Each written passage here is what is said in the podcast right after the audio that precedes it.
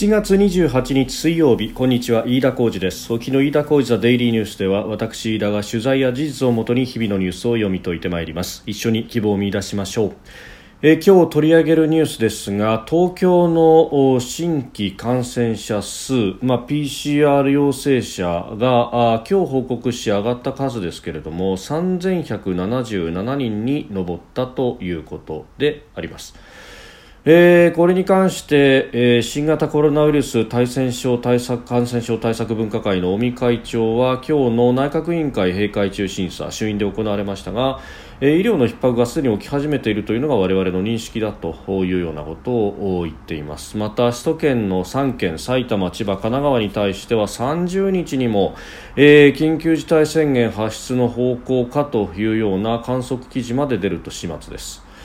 えー、それからそれに関連してですね、えー、雇用調整助成金の財源が逼迫しているということで、えー、雇用調整助成金のその財源となる雇用保険料の引き上げに検討に入るということを厚生労働省からあ、まあ、おそらくリークが出たんでしょうけれどもそういったことが出てきております。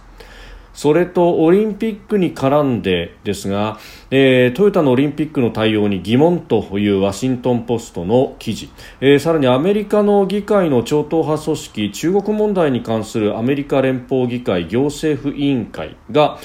来年の北京冬季オリンピックの有力スポンサーであるアメリカの企業5社を招いてオンライン公聴会を開いたということです。あの人権についてえー、アメリカはすでにジェノサイドだというふうに、えー、この新疆ウイグル自治区について言っておりますけれども、まあ、これに対してこんなところでやるオリンピックを君たちはお金を出すのかねということを、まあ、聞いたということです。さあ収録しておりますのは7月28日日本時間の夕方6時45分というところです。すでに、えー、東京の市場は閉まっております。日経平均株価大幅反落でした。前の日と比べて388円56銭安。2万7581円66銭で取引を終えております、えー、下げ幅一時500円を超えるという場面もありました。新型コロナの感染拡大への警戒感が強いと、えー、いうことで、まあ、前の日にアメリカあるいは中国の相場も崩れたということもあってリスクの回避姿勢が強まったという解説がなされております。でその引き金となったところで、えー、今日はですね新型コロナの感染者えーまあ、PCR 検査の陽性者そして今日の一定の時間までに、えー、東京都庁に報告が上がったものの数ということになりますが、えー、3177人ということだそうであります。えー、2日連続過去最多更新そして全国の新規感染者初めて9000人を超えたと。えー、いうことが出ております、まあ、感染力の強いインド型、デルタ型と呼ばれる、ね、変異ウイルスの拡大というのが背景にあるということが言われております。でまずは事実関係をですね、えー、今日動いたところをご紹介しますと、えー、今日衆議院の内閣委員会閉会中審査が開かれました、えー、そこで、えー、政府の新型コロナウイルス感染症対策分科会の尾身会長が、えー、答弁に立ちまして、えー、東京のこの感染拡大に関して医療の逼迫がすでに起き始めているのというのが我々の認識だと語ったということです。で政府に求められる対応についてはですね人々にしっかりと危機感を共有してもらえるメッセージの出し方と感染状況にふさわしい効果的な対策を打つことだと指摘をしたということであります。えーまあ、あの感染症の専門家としてはこういうことを言っているということです。でまたあの東京のみならずその周辺のですね、えー、3県、えー、神奈川、千葉、埼玉というところもうん感染の拡大が目立っていると今日の、まあ、いずれも PCR 検査陽性者ですが、えー、埼玉870人、千葉577人、神奈川1051人、いずれも過去最多であるということだそうです。で、えー、これを見てですね、えー、埼玉、千葉、神奈川の首都圏3県について、30日ですから、あさって、えー、緊急事態宣言の発出を決定する方向で政府が調整に入っているというリークの記事がまたぞろ出てきております。えー、与党幹部は、まあ、神奈川で1000人超えたということで出さざるを得ないというようなことを言っているわけですが、まあ、あの相変わらずですね、えー、まるで策が一つだというように緊急事態宣言を出すということが続いておるわけであります。であのじゃあそれ以外のところで何か手があるのかということですが加藤勝信官房長官今日の会見の中で政府が特例承認した新型コロナ向けの治療薬抗体カクテル療法に関して国内で販売を担う中外製薬と、え、2021年分今年分の確保で合意をしたと明らかにしました。ただし具体的な数量は明らかにしなかったということであります、えー、この治療薬は重症化のリスクがある軽症あるいは中等症患者を対象に使用するということで、まあ、そうなると、今現状は軽症あるいは中等症の方でかつ、もともと既往症があるなどのリスクのスコアが高いという人を中心に、えー、使用することになるんだろうというふうに思います。えー、まあ、総理は、あ27日ですから、昨日ですね、で、この、あの、抗体カクテル療法について、まあ、あの7万回分程度は確保したということでさらに、えー、国の調達予定は20万回分ほどだというようなことも、まあ、一部報道では出てきております。うんまあ、この,、ね、あの治療薬でもって、まあ、重症化を防ぐであるとかあるいはあかんあ治療,、えー、治癒を目指すということは非常に重要なことで、まあ、あのこれに関してももちろんやっていただければと思いますが、えー、他方ですね諸外国も含めて、えー、このコロナ禍からの、まあ、一つの巧妙としてですね、えー、各国が見出しているのがワクチン、えー、もうこれは言わずもがなというところであります。で昨日も申し上げましたけれどもお、まあ、ファイザーやモデルナというワクチンで、まあ、そのワクチンの数が足らないということが、まあ、昨今起こってきているということ。そしてモデルナやファイザーのワクチンというのは、えー、基本的に海外で作ったものを日本に輸入してくるという形ですので、えー、調達には一定の制約があるのは、まあ、致し方のないところだということも、まあ、あります。で、えー、そこでですね、えー、当初輸入でしたけれども国内での製造というものがすで、えー、に認められていて、えー、やっているというアストラゼネカ社製のワクチンも合わせてやっていけばいいのではないかということを申し上げました、えー、そしてですねこのデルタ株の蔓延というものは確かにアジア各国も含めて、えー、世界中でこれが懸案となっていると。で、えー、やっぱりですね諸外国でもあるいはあの先進国の一部というような国々でも、えー、ファイザーやモデルナのワクチンがなかなか届かずワクチンの接種が滞っているというところはある、えー、そこでアストラゼネカをどうするというのは、まあ、議論になっていて例えばなんですが、えー、オーストラリアのですねニューサウスウェールズ、まあ、ここはあのシドニーとその周辺という非常に大都市圏を抱える、えー、ところなんですが、えーつい先日ですね、あの今週の頭ですけれども、えー、アストラゼネカ社製のワクチンについて、まあ、これまでは高齢者のみ限定という形で、えー、オーストラリアの場合も60歳以上の方に打つというような、えー、仕切りになっていたそうなんですが、えー、これをですね18歳以上全員に、え、打てるぞという形に直したということであります。で、あのオーストラリア当局も、まあ、相当詳細な、まあ、説明をしております。もともとですねこのアストラゼネカ社製のワクチンンは、えー、稀に血栓が発生するリスクがあるということが言われていて、まあ、それが大きく変電、えー、当初今年の4月とか3月あたりですかね、えー、懸念されたという経緯がありそれをもってですねデンマークが、えー、使用を停止したりであるとかあるいはイギリスも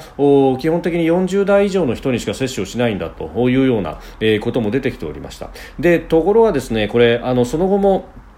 アストラゼネカ社製のワクチンを使っているという、まあ、あの国々というのも、まあ、存在をしそして、えー、データが集まってきたところによるとですね、まあ、オーストラリアの当局が言うには、えー、この血栓が起こる確率というのは、まあ、10万人に1人あるいは2人というような、えー、確率だろうということであります。で、えー、それとこの新型コロナデルタ株にかかってそれが悪化するというリスクを天秤にかけるとうんこれはあのワクチンを打った方が圧倒的に安全であろうというようなことを言っているということでありますでそういったエビデンスをもとにしてですね、え、18歳以上にまで解禁という形になったということだそうです。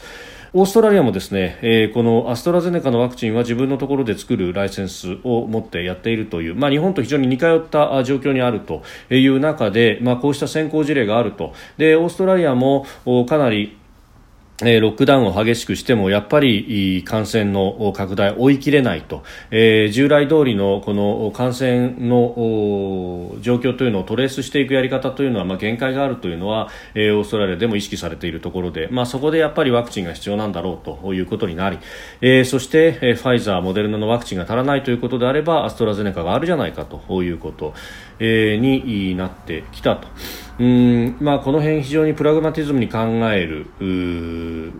なということを強く思うところであります、えー、他方、日本の場合はいまだにですねこの感染症の専門家の先生方も、えー、危機感を共有するメッセージだとか効果的な対策、まあ、これはあの緊急事態宣言の再発出以外に方法がないというようなことを言っているわけですが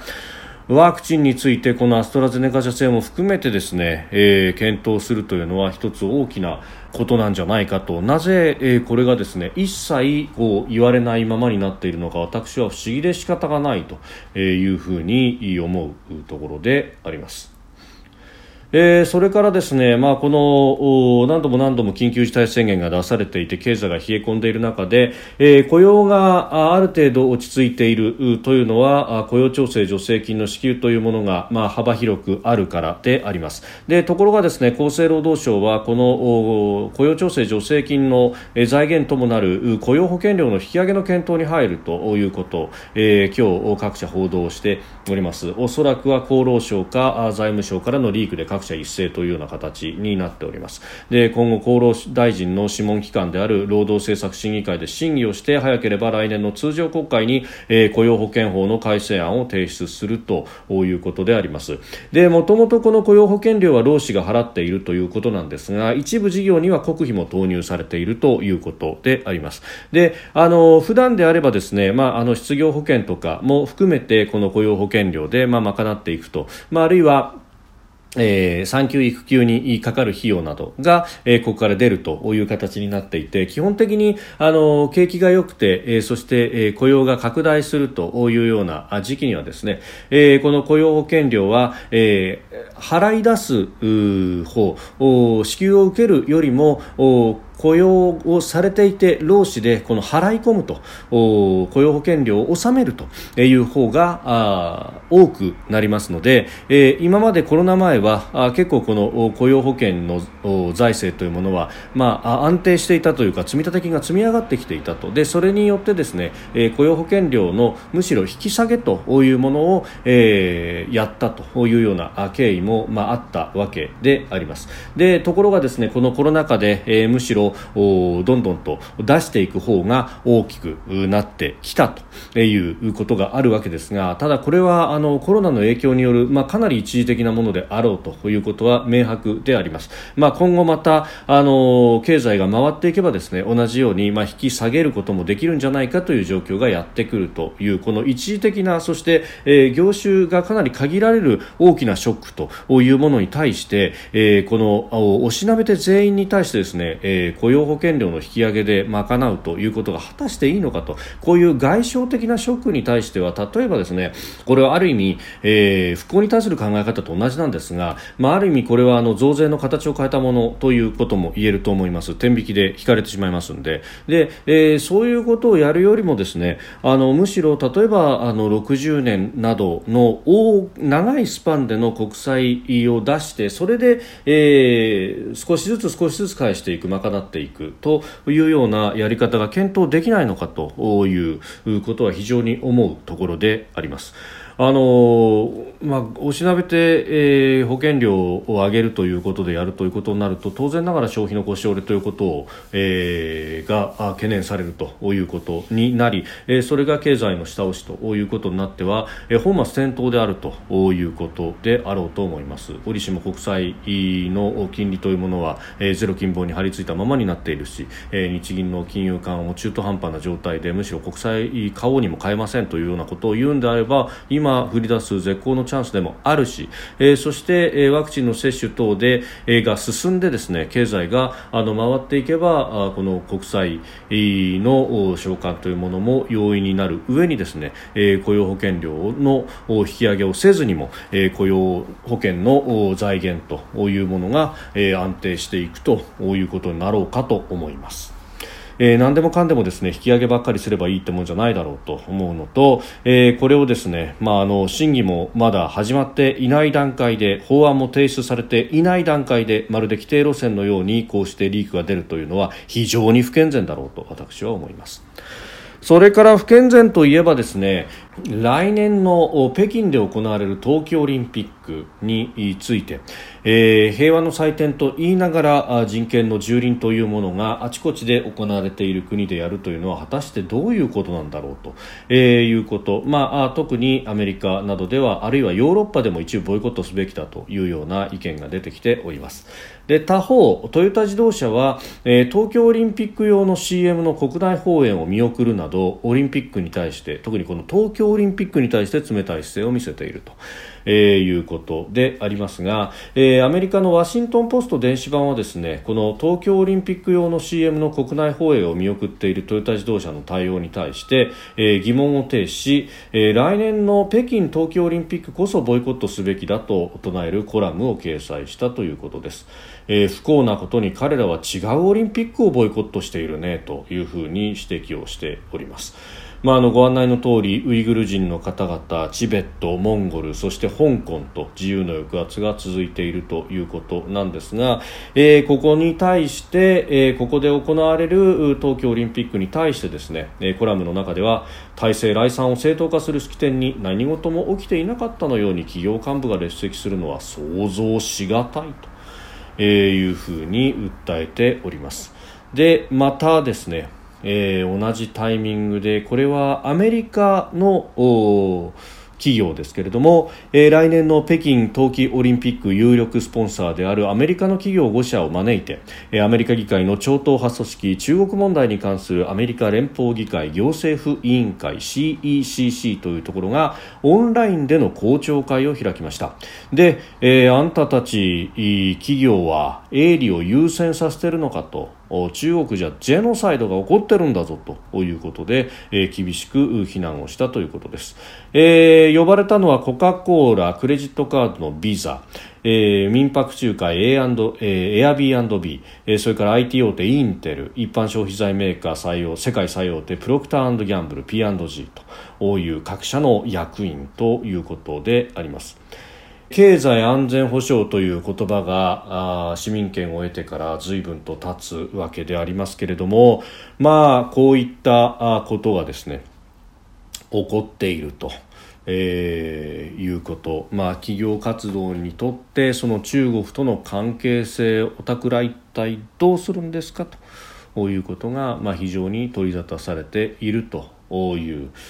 ところであろうと思います。えー、真ん中で、えー、どちらからもうまい汁を吸うというようなコウモリ的なやり方というのがますますやりづらくなってきていると、えー、折しもオリンピックのタイミングでこうしたプレッシャーがかかってきていると、まあ、オリンピックが、えー、世界中で注目されているからこそこのタイミングでという、えー、動きなんだろうと、えー、思います。そして、えー、アメリカはそちらにすでに舵を切っているという中で日本本だけが何か、えー、のほほんと、えー、これ見なければあ上で嵐が過ぎ去ってくれるんじゃないかという俗に言うですね砂に、えー、頭を突っ込んで、えー、汝をやり過ごそうとするダチョウの平和というふうに言いますが、まあ、これが起こっている